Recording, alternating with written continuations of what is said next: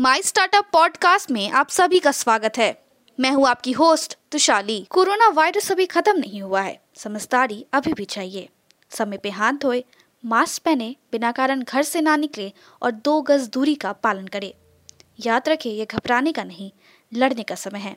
हम सबको मिलके इस वायरस से जीतना है। आज के प्रमुख समाचार। एमएसएमई पूंजी के साथ संघर्ष करते हैं। ट्रेड्स बचाव के लिए आते हैं। एमएसएमई क्षेत्र में कार्यशील पूंजी की जरूरतों को पूरा करने के लिए तत्कालिता।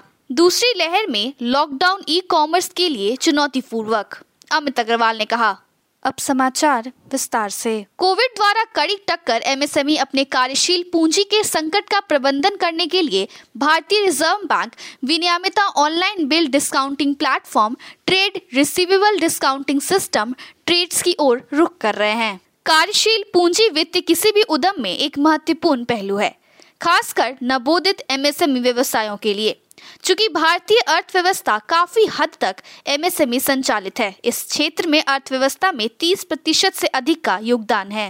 अमेजोन की योजना प्रौद्योगिकी का उपयोग करके व्यवसायों को सशक्त बनाने और संचालन की कम लागत और तेज और मुफ़्त वितरण को सक्षम करने के लिए बुनियादी ढांचे और रसद का निर्माण करने की है। विश्व बैंक ने कहा है कि उसने कोविड 19 से प्रभावित व्यवहार छोटे व्यवसायों के लिए तरलता पहुँच बनाने के लिए भारत में एमएसएमई का समर्थन करने के लिए 500 मिलियन डॉलर के कार्यक्रम को मंजूरी दी है। केंद्र सरकार ने पिछले साल जुलाई में उदम पंजीकरण नाम से एक शून्य लागत एमएसएमई पंजीकरण पोर्टल लॉन्च किया था। एमएसएमई मंत्रालय के आंकड़ों के अनुसार पोर्टल ने 2 जून 2021 तक इकतीस लाख संस्थाओं का पंजीकरण किया है। बेंगलुरु मुख्यालय वाले ई कॉमर्स दिग्गज प्लेटफॉर्म ने चिकित्सा आपूर्ति के लिए दूर दराज के क्षेत्रों में ड्रोन डिलीवरी के कार्य को विकसित करने और निष्पादित करने के लिए तेलंगाना सरकार के साथ सहयोग किया है। प्रोजेक्ट को मेडिसिन फॉर द स्काई कहा जाता है। प्रवर्तन निदेशालय ने विदेशी मुद्रा प्रबंधन अधिनियम 1999 के उल्लंघन के लिए भारतीय crypto currency exchange platform WazirX को कारण बताओ नोटिस जारी किया है।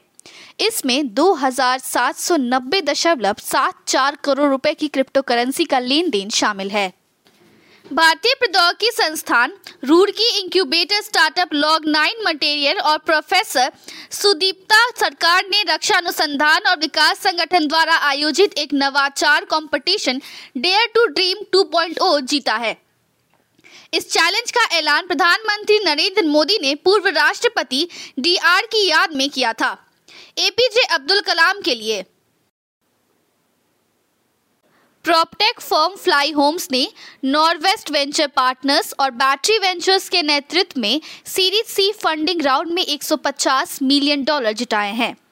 अन्य प्रतिभागियों में Balyasny asset management Fifth Wall Chambers Creek Zillow को फाउंडर स्पेंसर रैक्सॉफ और मौजूदा निवेशकों की भी भागीदारी देखी गई।